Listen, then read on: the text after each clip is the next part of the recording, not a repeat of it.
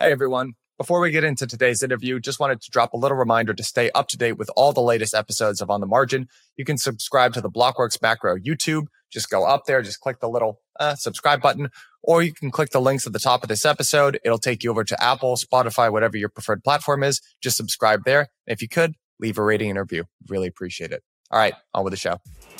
All right, everyone, welcome back to another episode of On the Margin. Today, I am joined by Will Clemente and Felix Jauvin uh, from Reflexivity Research. Gentlemen, welcome to the program. What's going on, Michael? Great to be here. Hey, yeah. great to be here. This will be a fun one, guys. Um, you know, you, I think of, of all the research shops that I sort of follow, you do a really good mix of blending what's going on in the macro and the crypto. Um, and you seem to have uh, a very good sort of a bird's eye view of, of both um, kind of what's going on in macro at a high level, but then get very specific and I think very correct um, in terms of what's going on in the crypto space. So for folks, just to maybe outline what we're going to talk about here, we're going to start talking about a little bit more high level macro stuff and then drill down into some more uh, specific crypto stuff. But uh, Felix, maybe I can maybe I can call on you here. You know, I'm I'm sort of pulling from uh, you know your most recent report where you I think correctly predicted uh, rate cuts when that was definitely not a consensus opinion and people were talking about higher for longer. Uh, so maybe to just pull out this quote of yours, you know, any more rate hikes at this point are nothing but a dream. In fact, rate cuts are extremely likely in the near future, so that monetary policy can remain at the same level of restrictive, uh, at the same level of restrictive, let alone to loosen or accommodate any sort of potential recession on the horizon. And actually, Janet Yellen um, said something very similar, uh, just in terms of um, and kind of affirmed that whole viewpoint. So you know, what made you get sort of the the rate cuts? Obviously, we haven't actually gotten any of those yet in 2024, right? But just talk to us about your your sort of thinking at that point and where you see um, rates heading into this coming year. Yeah, totally. So, you know, the basis of that discussion was really around real rates. And it's it's a bit more of a nebulous one because a lot of people have different ways of measuring what a real rate is because a real rate is the nominal in interest rate that you have in the economy, uh, plus the either inflation expectations. Um, you know, some people measure it with break-even rates. Uh, some people even measure it with using CPI, which is you know a bit of an issue because that's a lagging indicator paired with a with a market-based indicator. So there's some issues there. But overall, big picture, what we've seen is that uh, interest rates have been coming up over the last 12 months, as we all know. Um, especially, you know, the the long end also caught up in the last uh, six or so months. So now we have this yield curve that's quite elevated, and at the same time, we've seen in, inflation actually, you know, peak out and start to come lower. And with that, expectations for inflation on like a three to five year basis have also been coming down. So as those inflation expectations come down, if we just hold the nominal rate at the same rate that it's actually already at, what that's creating is that the, the spread between the two is actually increasing. So that's actually increasing real interest rates. Um, and as that occurs, even if the Federal Reserve decides to stay flat on the short end on the federal funds rate, that's actually creating marginal tightening without even hiking interest rates. So if we look at where you know either core PCE or CPI or core CPI, where that's heading recently. Um, you know, one of the last leading or sorry, lagging indicators of inflation has been shelter um, and owner's equivalent rent, and that's been decreasing significantly. So as that continues, um, and we get closer to that 2% range, what that's going to do is actually create further tightening if the Fed doesn't actually follow it downwards. So this is something that uh, um, you know, Fed President Williams actually mentioned a few months ago, where he mentioned that you know hinted at this idea that just to stay at the same level of neutral tightness, they would have to actually cut rates to come lower. And this is something that Powell actually mentioned in his last uh, press conference last week. Um, he, you know, one of the reporters, I forget which one, asked a question exactly about this, and he mentioned it's not exactly mechanical where they follow it perfectly down, but it is something that they follow very closely. Um, and it is you know leading to where they're attributing their the Fed dot plots in the next year. Um, you know, the confusing part now is that we live in this live market era where we where we price in things and there's this whole forward guidance thing. So as that discussion has been occurring, what we've seen is that uh, real rates have actually been coming lower because the, the medium to long end of the curve have actually started to price that in because yields have been decreasing.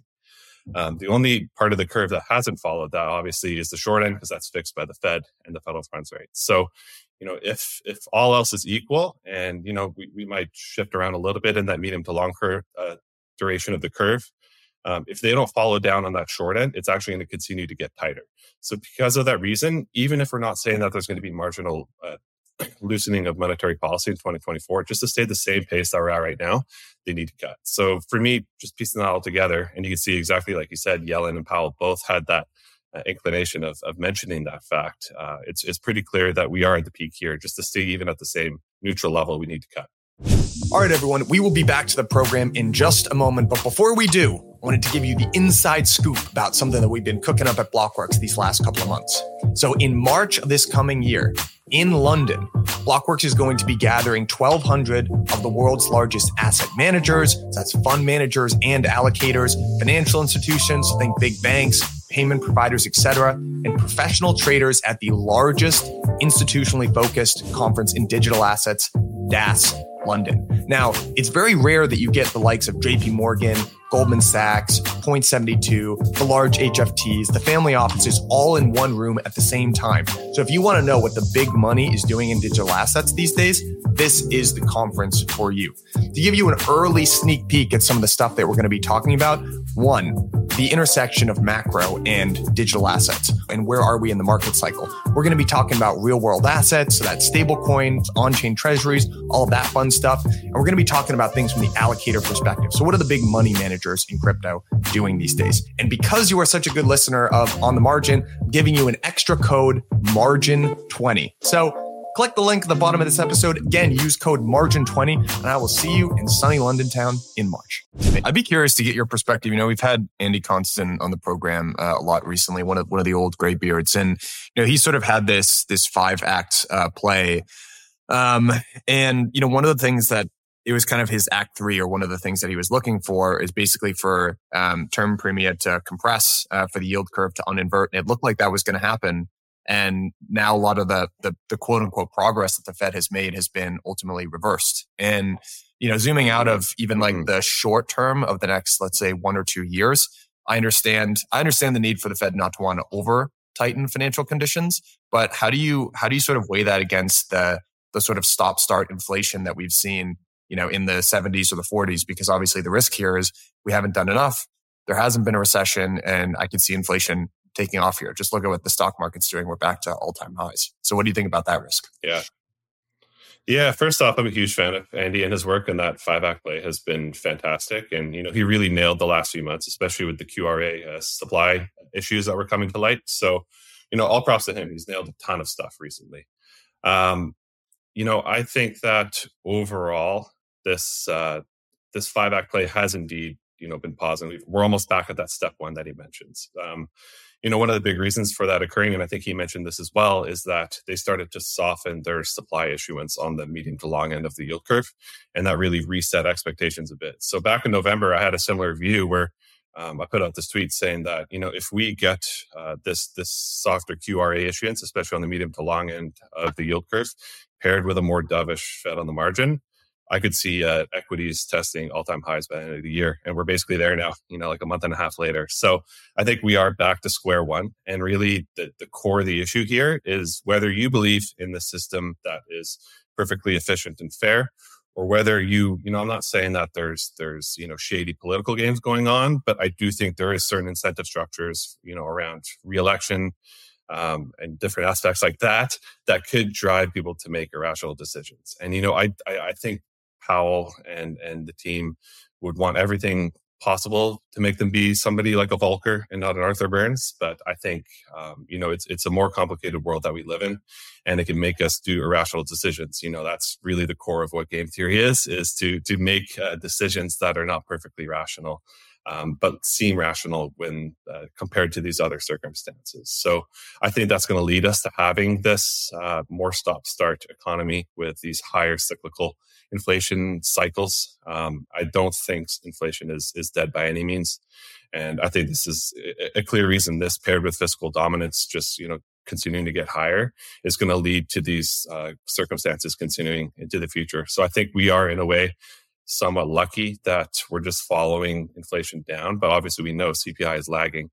Um, and I do think that's going to come to bite us in mid 2024. I do think we are back somewhat at square one, and we're a lot looser than what is uh, being talked about by the Fed. So I want to connect that with a subject that I know that you've spoken quite a bit about. So you mentioned fiscal dominance and obviously the deficits. I talked about it quite a bit on on this program. I feel like it's getting some coverage, but probably not the amount that it ultimately deserves. I mean, you, I know, Felix, you have a lot of thoughts and have written pretty extensively about the US fiscal situation, debt, and the long term sustainability there. Can you just kind of walk us through what your overall framework is for looking at the US fiscal situation? And then I, I ultimately want to come back and tie that to the inflation picture. And then we can get into crypto. Totally. Yeah. So essentially, um, you know, there's a few fixed obligations that the Treasury have to uh, support. You know, things like defense spending, things like Medicare, Medicaid, and and these are obligations that have been somewhat set in stone. You know, I don't think there's any Congressperson that's going to get up there and say, "Hey, we need to decrease defense spending," especially in this world where we're seeing these ge- geopolitical conflicts keep increasing rather than decreasing. So, what we have is this baseline of these certain obligations um, that the Treasury has to meet, um, and then on the side of that, there's this more you know variable expense, which is interest rate. Um, expenses on the debt of the treasury. So this is something that, you know, there's this chart that went around uh, pretty often a few months ago of the Congressional Budget Office, uh, just looking at deficits as a percentage of GDP. Um, and I think it really shocked a lot of us. I remember uh, I saw you tweeted as well, but, you know, just the fact that by 2050, they see, you know, deficits as a percentage of GDP being at negative 10% is, is quite shocking to come from a government institution to be uh, suggesting that that's going to happen. So what we're and, that, and they're usually on the low end, right? Yeah, that's yeah. what the surprising that, was, that consistently misses yeah. to the low end. So yeah. so so yeah, exactly. It's it's shocking. So we're in this world where interest expenses are going up and they're going up mostly for the US Treasury because they have to issue debt. Um, and more than that, they have to be issuing debt on the long, the shorter end of the curve because there's way less marginal buyers on the longer end of the curve. And this is the core of the issue of what was occurring in the last few months, where we saw these uh, quarterly refunding announcements from the Treasury, where they'd recommend where they're going to issue in terms of duration and amount um, on that curve. And consistently, they'd be coming to the shorter end of the curve because they know that if they issue T bills, they'll have that reverse repo um, you know nest egg basically of, of sideline liquidity that they know that I can buy it up. But that's you know this is just short end you know short term thinking. Like that's that reverse repo is at 700 billion now. It's going to be gone and within a year pretty confidently. So that's a short term fix. But the long term fix is you have consistently increased uh, debt that needs to be refinanced at now secularly higher interest rate levels um, and somebody needs to buy it. And at the same time, we're seeing either you know consistent marginal buyers step out of that market um, or become outright sellers. You know, one of the consistent charts that I've seen is around uh, foreign central banks and foreign sovereigns. Um, you know, there's been a bit of a confusing chart because a lot of those charts that show total U.S. Treasury holdings are showing it in a dollar value, and of course, the dollar value is going to come down because uh, basically every bond in the world has been decreasing in price over the last couple of years because interest rates have been going higher.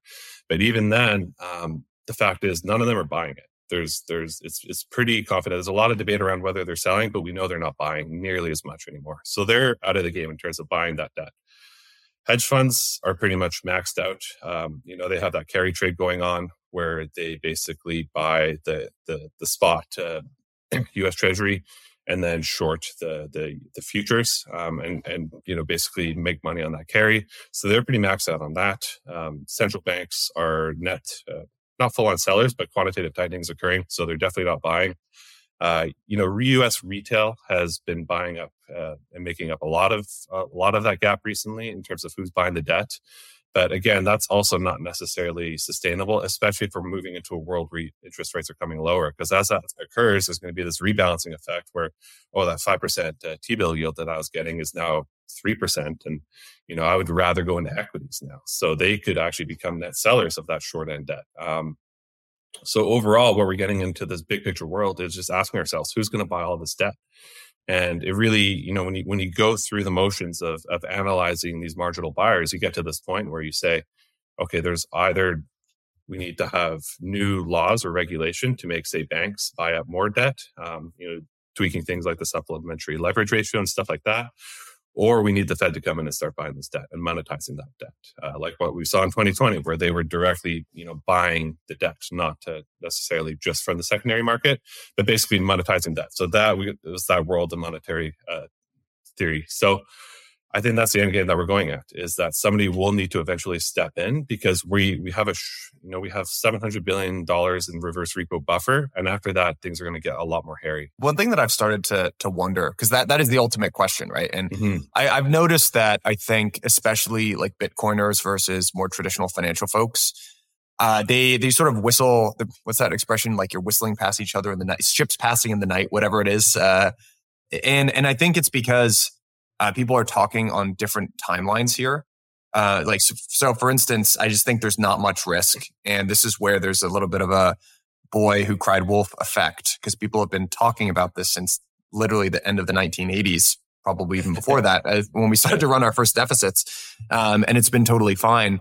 And the reality is, there's a lot of levers that the U.S. can pull. I think um, people consistently underestimate the amount of levers that institutions like Treasury and Fed have to pull. They're extremely powerful levers, uh, and they can probably keep getting us through for a while. But on a long enough time horizon, you know, first of all, there's never been an, a long term successful issuer of, of, a reserve currency, and debt is always a part of the story when it comes to, you know, however you want to crumbling empires or whatever. But I, I, I, I've been starting to wonder if we're in the the intermediate end game currently because you know, sometimes I like to put myself in the position of like, what if I had unilateral control of the government and I was just looking at the situation where, you know, the the amount of debt that we're having is outpacing the amount of economic growth. That's the fundamental part of the math problem.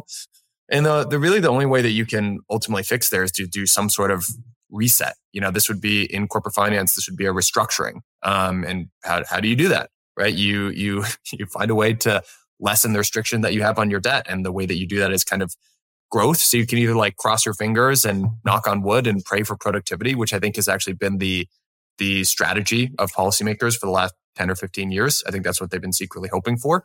But if all that fails, you can sort of inflate your way around it, um, uh, inflate your way out of it. And we've been growing GDP. You know, the nominal prints that we're producing on GDP are unheard of, uh, at least in the US in the last 20 or so years. So I've been sort of starting to wonder if we're entering this end game where higher than normal growth, higher than normal inflation.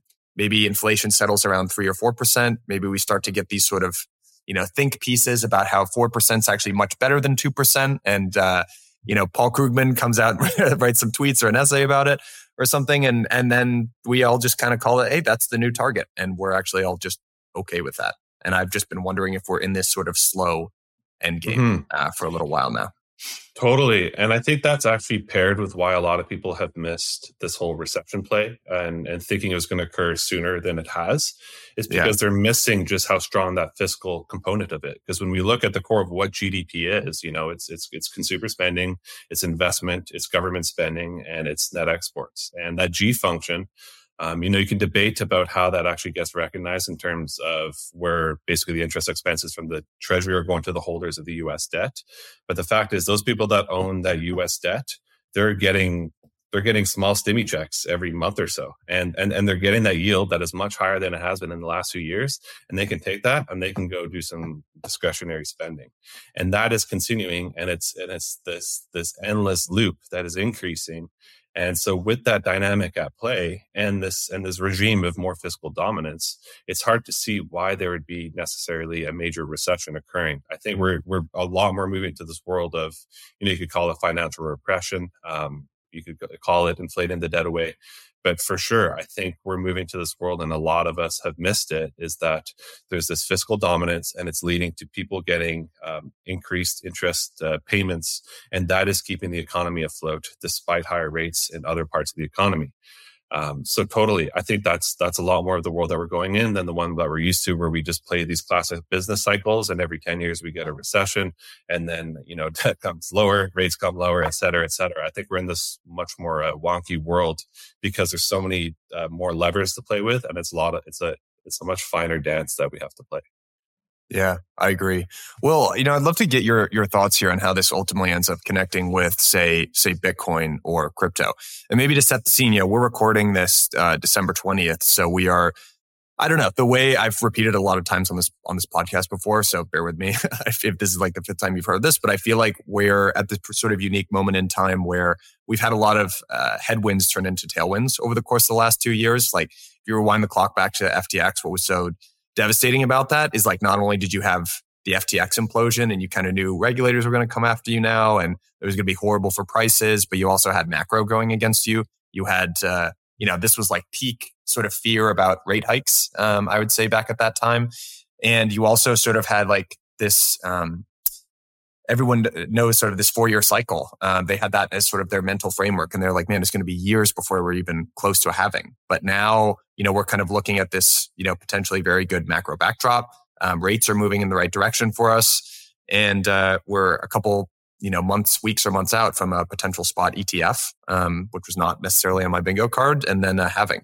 So, so walk us through. Will like help translate some of the the macro that we talked about to your sort of current position on crypto.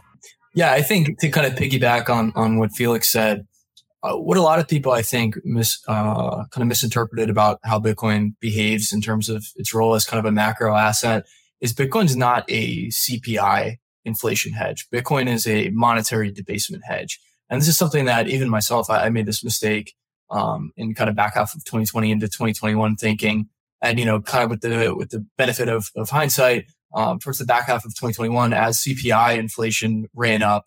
Um, I think a lot of people became confused once Bitcoin started to roll over kind of the end of November into December of, of 21. Um, but, you know, kind of seeing it through the lens of being a monetary debasement hedge, it makes total sense, right? Because kind of the asymmetry of where, sh- where you should be expecting liquidity to go from there was towards the downside, given the Fed was probably going to tighten monetary policy to combat inflation. Uh, and so I think now you've kind of got the inverse of that. So you've got inflation coming down now. And so it's okay. Well, what's kind of the asymmetric profile of, of liquidity from here? Uh, it's very much skewed to the upside from here. And I think, you know, on the back end of that, so should kind of your, your expectations, uh, for Bitcoin. And yeah, I think, you know, there's a couple catalysts over the call, you know, next six to 12 months that are incredibly positive for Bitcoin. I don't really have an edge in kind of predicting, uh, you know, the short term price, at least at the moment. And, and, I'm not doing so. I basically have the highest conviction in kind of where Bitcoin trades maybe over the, the mid to long term. And I've got my portfolio constructed accordingly. You know, we've got uh, the ETF coming up on the horizon. I have no idea if it's, you know, buy the rumor, sell the news, sell the news, buy the rumor, buy the rumor, buy the rumor. Who the hell knows? um, I, I, have no idea. You just gotta, you know, look at the, the price action and kind of derivatives positioning going into that. I will say, you know, we've seen a ton, ton of uh, CME open interest, uh, which is most likely, uh, you know, like kind of TradFi hedge funds, maybe high net worths that are putting on the ETF trade, and that OI probably has to kind of get unwound around, and probably will around the ETF. So maybe we see some kind of chop, uh, you know, between the time of the approval and, and the listing itself. Uh, but you know, I think when you kind of zoom out, this is probably the the biggest point uh, for for Bitcoin in its history. You know, kind of the legitimacy and you know like decreasing decreasing career risk that's brought on by that stamp of legitimacy of of an ETF, uh, the potential unlocking of passive flows, and then not to mention kind of the mass marketing blitz from all these massive financial institutions uh, that are going to try to get people to basically buy into this fee generation machine for them. I think all of those things shouldn't really be you know underestimated. Uh, the halving in itself does the halving actually have a material effect on the actual supply demand function of Bitcoin? I kind of lean in the camp of not really, but I think it's a great meme. And, uh, you know, after, yeah. And, and look, like after this halving, I think like the, the big talking point for Bitcoiners is, um, you know, I, I know a lot of people are, aren't too fond of the stock to flow, uh, pricing model, but just the ratio, the stock to flow ratio of Bitcoin will be greater than that of gold after this halving. So I think that's a great meme. Uh, kind of, you know, uh, while you have this backdrop of, uh, kind of, you know, net liquidity conditions increasing throughout that time period.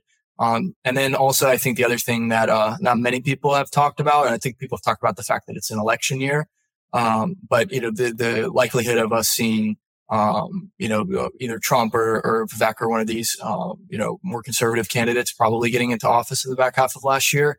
Uh, I think that would be a, a really, po- especially Trump would be a, a very positive thing uh, for the market as well in terms of you know, if, if he were to step in, he probably comes in just tells Powell to, to cut rates. Um, so yeah, I think there's a, there's a ton of positive kind of catalysts on the horizon for Bitcoin. And, you know, I'm just sitting comfy in spot for the next kind of 12 to 18 months. What's going on, everybody? Thank you for listening to On the Margin.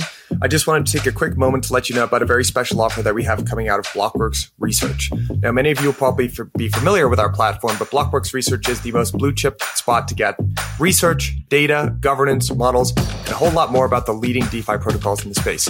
I've leaned on our analysts time and time again to explain complicated concepts going on in DeFi to me like I'm five years old. They can do the same for you. If you invest in DeFi or are just interested in it, it is an absolute no brainer.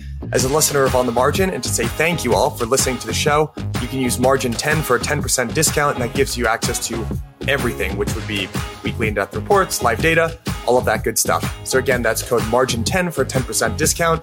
Link is in the show notes. Sign up now. Thank you later. One of the questions that I get asked a lot is, for, well, first of all, retail, I don't think is back to this market yet. And they're not doesn't even feel like they're particularly close.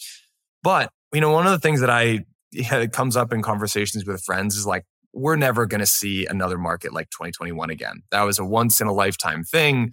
The Fed pumped seven and a half trillion dollars worth of liquidity into the market. You saw all this crazy stuff. And if there is another cycle, it's going to be much more muted. I sort of have an internal opinion on that. I think you could point to what's going on already with uh, meme coins and a certain dog with a little hat. And I mean, it's it's it's been actually remarkable how how quickly the the willingness um, to to gamble on things like meme coins has, has sort of come back. Um, and I'm not sure if there's anything to to read there in terms of how this cycle is going to play out. But what is your sort of mental model for like this cycle? Do you subscribe to the idea of like generally diminishing returns across uh, from one cycle to another? Like help listeners who might not have as much of a solid framework think about if we are in a bull market, what it's going to look like.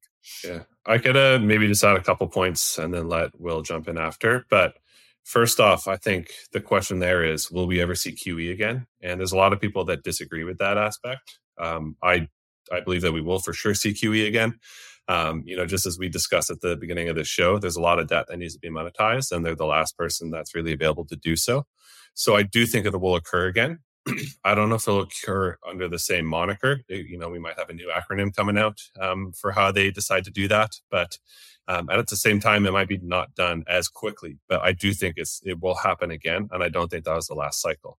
And in the same vein, I think what we're seeing is that this gambling um, part of society is increasing. You know, I I just recently got cable again and have started to be watching a lot more sports and and, and hockey. And every commercial, like it's it's a sports betting uh, commercial. It's it's everywhere. So I think at the core of it is the same reflection that's happening in crypto with people gambling on meme coins. And really, what it is is that we're seeing a world where wealth inequality is significantly increasing. The cost of living is significantly increasing. Real wages have been flat for 30 years.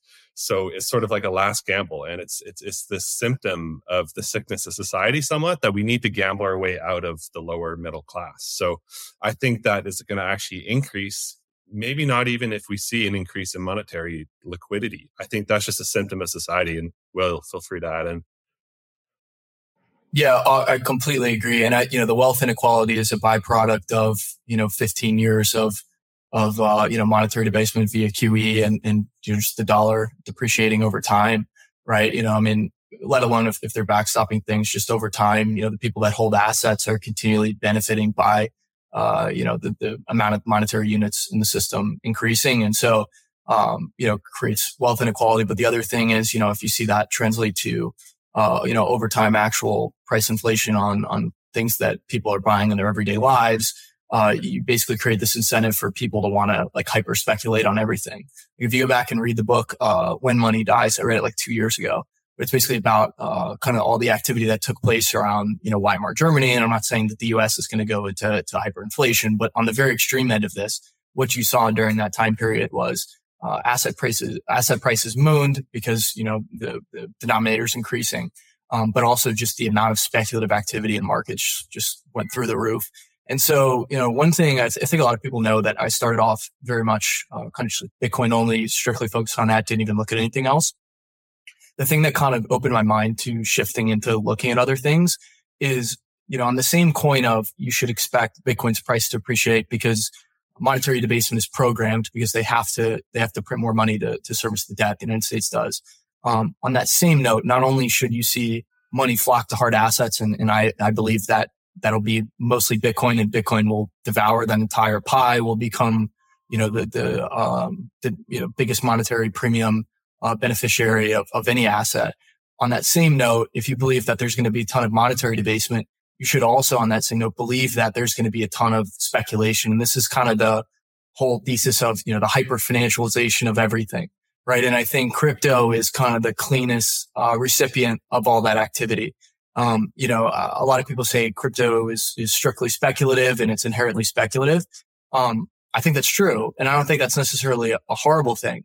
But I think the, the same kind of argument and, and, you know, maybe a lot of the maxi crowd would, would push back and say, well, you know, Bitcoin is, is kind of the surest thing. I don't want to participate in, in, in that type of stuff. That's fine. But I, I think, um, you know, when you kind of lay it out on the same coin of, of believing that Bitcoin should appreciate in price because of monetary debasement, you should also acknowledge that there's probably going to be a massive influx in, in kind of speculative activity around that. And, and again, I think the, the largest beneficiary of that is crypto in addition to kind of broader gambling that that might also be brought into kind of crypto native applications as well. One thing I'd be very curious to get your your thoughts on is what's going on with Ethereum right now. So Ethereum had, you know, a vision that was very different. And I, I actually think you could see it as sort of a counter reaction to Bitcoin, which is Bitcoin, there was this conflict fought back in 2017 called the block size wars, the big versus the small blockers, with very different sort of visions for where the Bitcoin project could go. The small blockers won. And ultimately, what we end up with, uh, what we wound up with was what I would argue is kind of an app chain for money, right? There's not a whole lot of utility, but the utility is just that it's extremely safe and secure block space, extremely decentralized, and therefore you know, resistant to maybe like censorship or a nation state sort of attack. And it was kind of hyper optimized for this one use case. And Ethereum said, well, hold on a second. You know, maybe if we had a little bit more flexibility here, uh, a slightly larger blocks, smaller block times, and a more general smart contracting language, we could build a lot of things here. And instead of the value being derived from this very specific property of its block space, we can actually build real applications on it. Um, and so Ethereum kind of has gone through this this um, evolution as being a smart contract platform to ETH as ultrasound money. And I would be very curious to get a sense from you guys about whether or not you view Ethereum also as some sort of commodity like money, something like that. Um, and also, it's obviously underperformed this year quite a bit. So I don't know if you have any more specific thoughts on that. Felix, I see you smile. So I'll let you take it. yeah, just the the ultrasound money meme uh, got me smiling there. Yeah, I mean, I think to to circle back to that question, I'll just start with summing up my view of, of Bitcoin through a macro lens. And for me, it's this idea of this uh, decentralized, um, pristine collateral is a word that really got thrown around the last the last few years. But for me, it's it's this uh, this neutral reserve asset or collateral piece that can be traded either between major institutions in the world um, that can hold its value against uh, fiat debasement. And I think it's it's a really powerful idea, and it really stands on its own from everything aside that we're talking about. So for me, that sits there as this idea of, of, of really solving and being a life raft to a lot of the issues we talked about in the first half of this show. And the other side of things, I see this this new paradigm of financial and technological innovation occurring um, that is has less of a need to fulfill those needs of, of outright full on decentralization um, and reserve currency. So for me, this idea of, of ETH trying to go after this ultrasound money idea and basically competing with Bitcoin, I think is is totally wrong.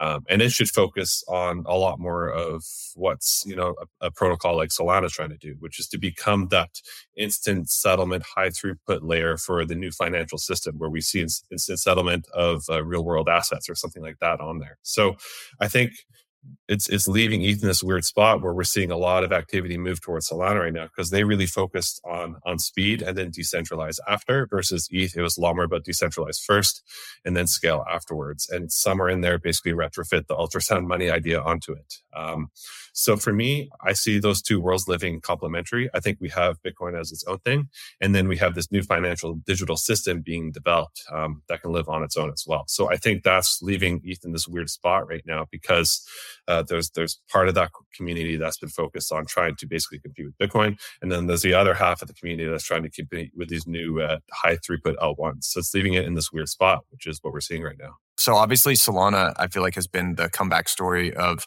certainly this year. And yeah, to to sum it up, I think they took a you know, I've, I've, I've heard Anatoly discuss this. So he was an engineer at Qualcomm and, you know, when he was writing software, you know, one of the things that you're, you're doing when you're writing software is trying to anticipate the growth of hardware. And so he was always trying to write software and that with the assumption that hardware was going to grow. So he didn't have to rewrite his code uh, sort of year over year. And that is exactly, I think, the thesis that Solana had, which is we still, we care about decentralization, but we're going to ultimately allow our, uh, you know, basically design our current requirements on the idea that eventually hardware is going to get more efficient and it's going to become cheaper and more decentralized over time.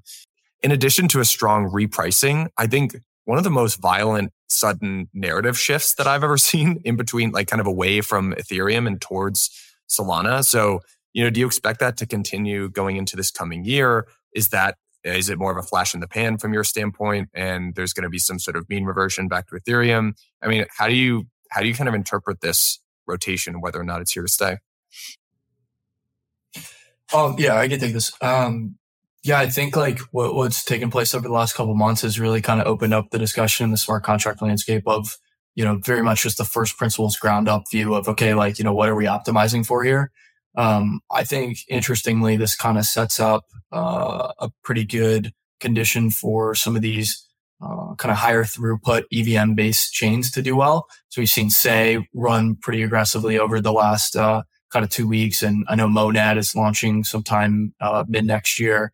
Um, these types of things are pretty interesting because you kind of take the best of of both worlds from you know kind of the high throughput side on on what's really been driving the price action for Solana. Uh, whereas you know still maintaining EVM compatibility, so you know a lot of these you know contracts can pretty seamlessly plug in. Uh, so that's kind of one area of the market. And uh, Michael, I don't know if you want to get into this uh, tweet I had about a couple of my uh, theses. I can show my bags, uh, but this is this is one of the uh, this is this is one of the, the theses that I think will probably do well throughout the year. Is you know these these you know kind of smart contract platforms that sit at kind of the intersection of both Solana and Ethereum. I just think from kind of a mind share and, and narrative standpoint, it, it, makes a ton of sense. So Blockworks recently did an analyst call, and I feel like that is the despite it having sort of already played out, I feel like that is the big narrative to understand in this coming year. And, you know, even for me, I feel like most people who aren't super on-chain native spend all of their time, you know, LPing or trading even during bear markets. Like, I feel like many people had a very similar experience, which is like, okay, prices are starting to go back up. I'm going to buy some stuff that you can only get on chain and I'm going to do some of that on Ethereum, some of it on Solana. And there's been this kind of like, uh, light bulb moment where you go back on Ethereum and it feels like, all right, everything costs 60 bucks. You know, I've got a bridge to these layer twos. Man, it's been a while since I've done this. This just feels shitty. But on Solana, everything just works and it's instant. And, you know, we've been waiting. There's a lot of, uh, there's a lot of debate, you know, internally within crypto about fees and whether or not fees are a good thing. Again, I think people talk past each other on this specific issue, but definitely I think now that there's a functioning, legitimate community that has extremely low fees and very short block times, it just feels much better to operate over there. And people have been wondering when UX is ultimately going to be a big determinant. And I feel like this is probably the cycle. And if you aren't innovating on that, then that's going to be really tough. Now, for layer twos, they have the ability to do that, right? Like Monad is leading the charge on re architecting the EVM. I know the Ethereum Foundation is super interested in that. And uh, I think that's the, the sort of opportunity set for the Arbitrums and Optimisms layer twos of the world. But I agree with you, Will. I feel like that is the trend to understand going into this year, actually. And I would expect to see that continue. Yeah, I completely agree. I think also um, there's a decent chance that, uh, dare I say, uh, as people have been trying to like take a stab at this, and I don't have a trade on for this, but that there might be a rotation from BTC into ETH after the Bitcoin ETF gets approved as people maybe shift focus towards a potential ETH ETF. And so I think it, it makes it even more interesting if you have SOL that's ran really aggressively throughout the years, up whatever seven, eight X off the lows. Um, and then, you know, if you do have kind of a mini one to two month run for ETH, uh, potentially around some type of ETH ETF front running, then it really opens up that discussion even further. And I think there's a pretty clean, kind of wide open setup for, for someone to kind of step in and say, Hey, look, we kind of provide the, the best of both worlds. So I think, uh, you know, the, the L1 landscape's probably the, the most open for competition that it's probably ever been. Yeah. Um, well, I want to I want to ask you about some of these other uh, maybe like public markets plays. So we could talk a little bit about Coinbase and miners. So you know, Coinbase, I was going to say quietly, but certainly very, very loudly has outperformed uh, over the course of the last year. You know, there was a, a, point in the last 18 months, I'm not 100% sure when, around FTX, um, when I think Coinbase was trading at sub 35 bucks. Um, today it's around 150. Um, and it feels just like knowing a little bit about uh, Coinbase and I read the earnings reports just for fun. You know, they've trimmed their headcount, they've reined uh, losses in. I feel like it's not quite priced in yet, but crypto has done extremely well this past quarter. I feel like that was the bottom in transaction volumes, but now they have all of these other really interesting revenue streams as well, be it what they're doing on base or the partnership that they have with Circle with interest income. I mean, what you know, what's your sort of thought on maybe Coinbase going into this next year? I think um, when you look at Coinbase and the public miners, they both kind of have this um, over encompassing kind of theme that I, I, think is is really interesting in terms of uh, allocating to them as a crypto native. I think with both of them, you have kind of this informational edge as as a crypto native, and um, we could get into both. But to start with Coinbase, you know, I think the street fundamentally views them as just a you know traditional exchange, um, and all their revenue comes from fees on the exchange. Um, meanwhile, I think Coinbase has built out several verticals over the last year from uh, everything from you know staking as a service, uh, their base L2 uh, wallet as a service. They have the offshore derivatives exchange. They just announced that they're going to prioritize uh, pushing spot trading outside of the U.S. Um, also, the Circle acquisition, which was brilliant, right? Because it basically, basically hedged the monetary conditions in which their business does well. So, you know, in, in periods of, um, you know, when interest rates are low, their business typically does well um, when interest rates are higher, then Circle's business is doing well because they basically just uh, you know issue the stable coin, back it with treasuries, and pocket the yield. And so I don't know exactly the percentage of, of Circle's business that Coinbase owns, but I think that was a pretty brilliant acquisition as well. Um, and then you know they have the uh, SSA agreements with all the ETFs or the custodian for the ETFs. There's there's a couple different verticals of the business that I think they've established over uh, the last year that the street maybe doesn't fundamentally understand or really is giving a ton of weight to.